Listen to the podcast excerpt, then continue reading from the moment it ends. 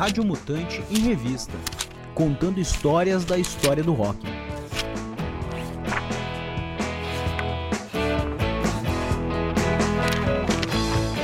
A história da capa revolucionária de Sgt. Pepper's Lonely Hearts Club Band dos Beatles.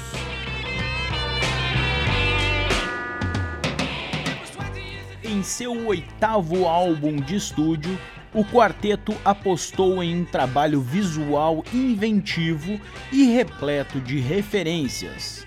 Por Pedro Holanda.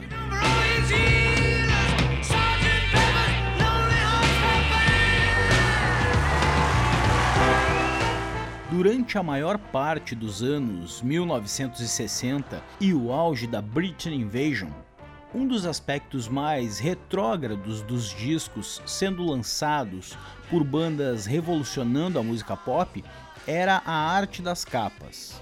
Isso, claro, antes de Sgt. Pepper's Lonely Heart Club Band, o oitavo álbum de estúdio dos Beatles.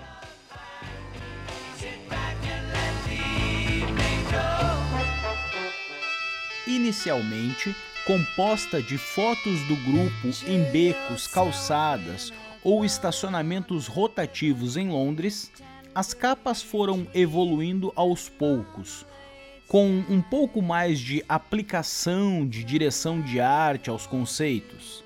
Ainda assim, era geralmente uma foto da banda e só.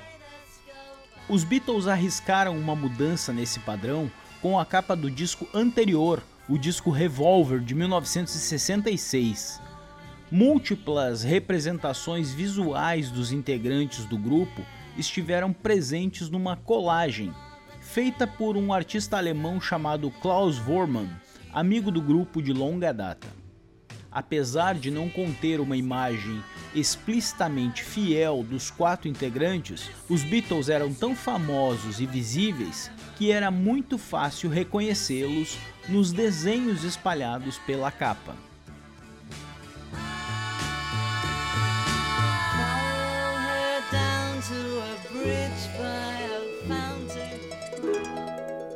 Wednesday morning at five o'clock as the day begins.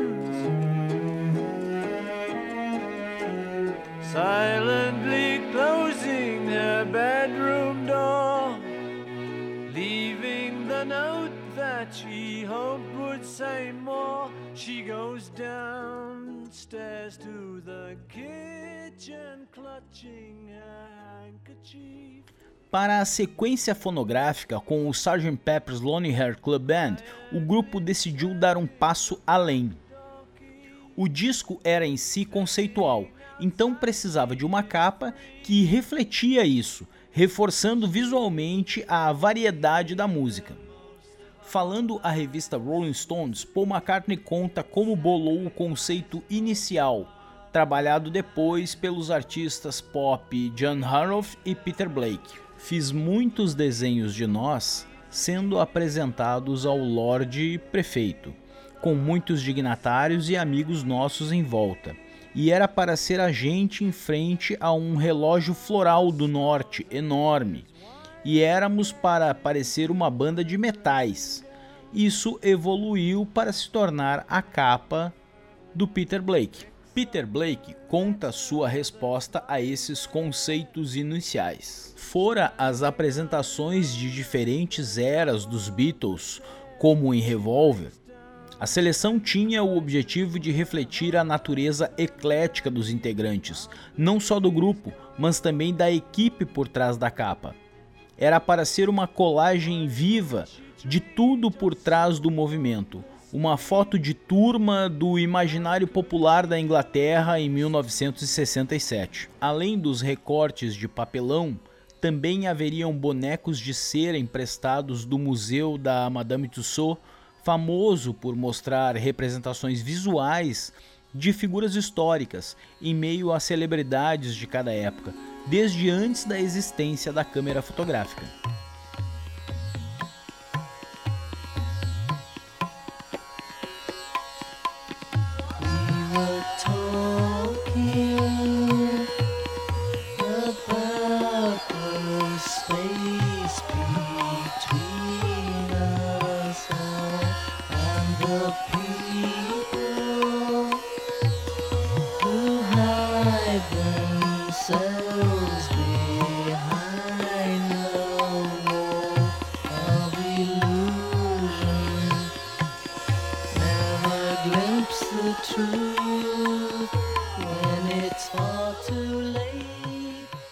Ao todo, foram 87 elementos no quadro final, fotografados por Michael Cooper. O projeto visual de Sgt. Pepper's Lonely Heart Club Band foi o mais ambicioso já visto na indústria musical até aquele momento, custando cerca de 3 mil libras para ser montado. Além da capa, cada LP continha um encarte interno com insígnias da banda do Sargento Pimenta e bigodes falsos para recortar e parecer com o grupo, que deixou para trás os tons monocromáticos do passado em favor de uma explosão de cores adequada à nova era da psicodelia. O disco foi um sucesso esmagador, reconhecido até hoje como um dos maiores de todos os tempos. O mesmo vale para a capa.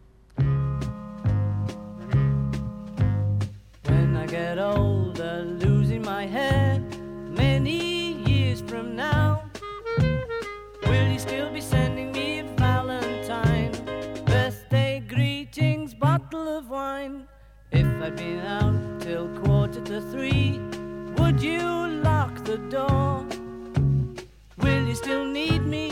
Will you still feed me when I'm 64? Sri Vapteshwagahi é um guru indiano. Aleister Crowley, ocultista. Mae West, atriz. Lenny Bruce, comediante. Callis Stockhausen, compositor. Wace Field, comediante, ator. Carl Jung, psiquiatra. Edgar Allan Poe, escritor. Fred Astaire, ator e dançarino. Richard Merkin, artista e amigo de Peter Blake. A Garota Vargas, do artista Alberto Vargas. Leo Gorsey. Hunches Hall. Simon Rodia, designer e construtor da Watchtower. Bob Dylan, cantor e compositor. Esses nomes fazem parte da primeira fila. Vamos para a segunda fila.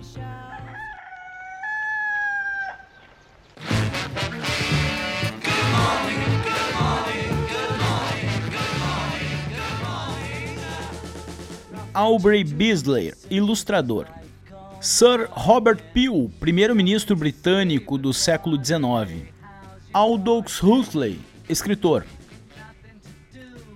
Dylan Thomas, poeta. Terry Sutherland, escritor. John DiMucci, cantor e compositor. Tony Curtis, ator. Wallace Berman, artista. Tommy Handley, comediante. Marilyn Monroe, atriz. William S. Burroughs, escritor. Siri Mahavatar Babaji, guru indiano. Stan Laurel, ator e comediante. Richard Lindiner, artista. Oliver Hard, ator e comediante. Karl Marx, filósofo político. H.G. Wells, escritor. Siri Paramanansa Yoganansa, guru hindu. James Joyce, poeta e romancista irlandês. E agora vamos para a terceira fila. Boneco de cera anônimo. Stuart Stutcliffe, ex-Beatle e artista. Mais um boneco de cera anônimo. Max Miller, comediante. A Pet Girl, do artista George Pet. Marlon Brando, ator. Tom Mix, ator. Oscar Wilde, escritor. Tyrone Power, ator. Larry Bell, artista. David Livingstone, missionário e explorador. Johnny Weissmuller, nadador olímpico e ator do Tarzan. Stephen Crane, escritor. Issy Bon, comediante. George Bernard Shaw, dramaturgo. A.G. Westman, escultor. Albert Stubbins, jogador de futebol inglês. Siri Layahari Marasaya, Guru. Lewis Carroll, escritor. T. Lawrence, Lawrence das Arábias. E aí fechamos a terceira fila. Agora na última fila, bem na frente, modelo de cera de Sonny Liston, boxeador. Uma Menina Mesquinha por George Patch, modelo de cera do George Harrison, modelo de cera do John Lennon, Shirley Temple, atriz infantil, modelo de cera de Ringo Starr, modelo de cera de Paul McCartney, Albert Einstein, físico, John Lennon segurando uma trompa francesa, Ringo Starr segurando um trompete, Paul McCartney segurando um clarinete, George Harrison segurando um flautim, Bette Davis, atriz, Bob Brie, cantor, Marlene Dietrich, atriz e cantora.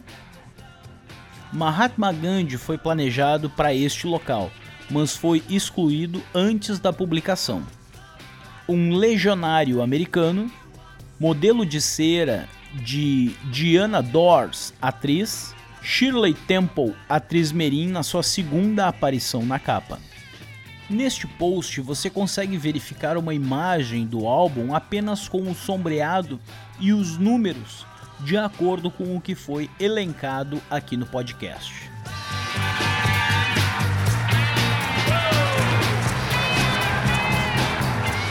Rádio Mutante em Revista contando histórias da história do rock.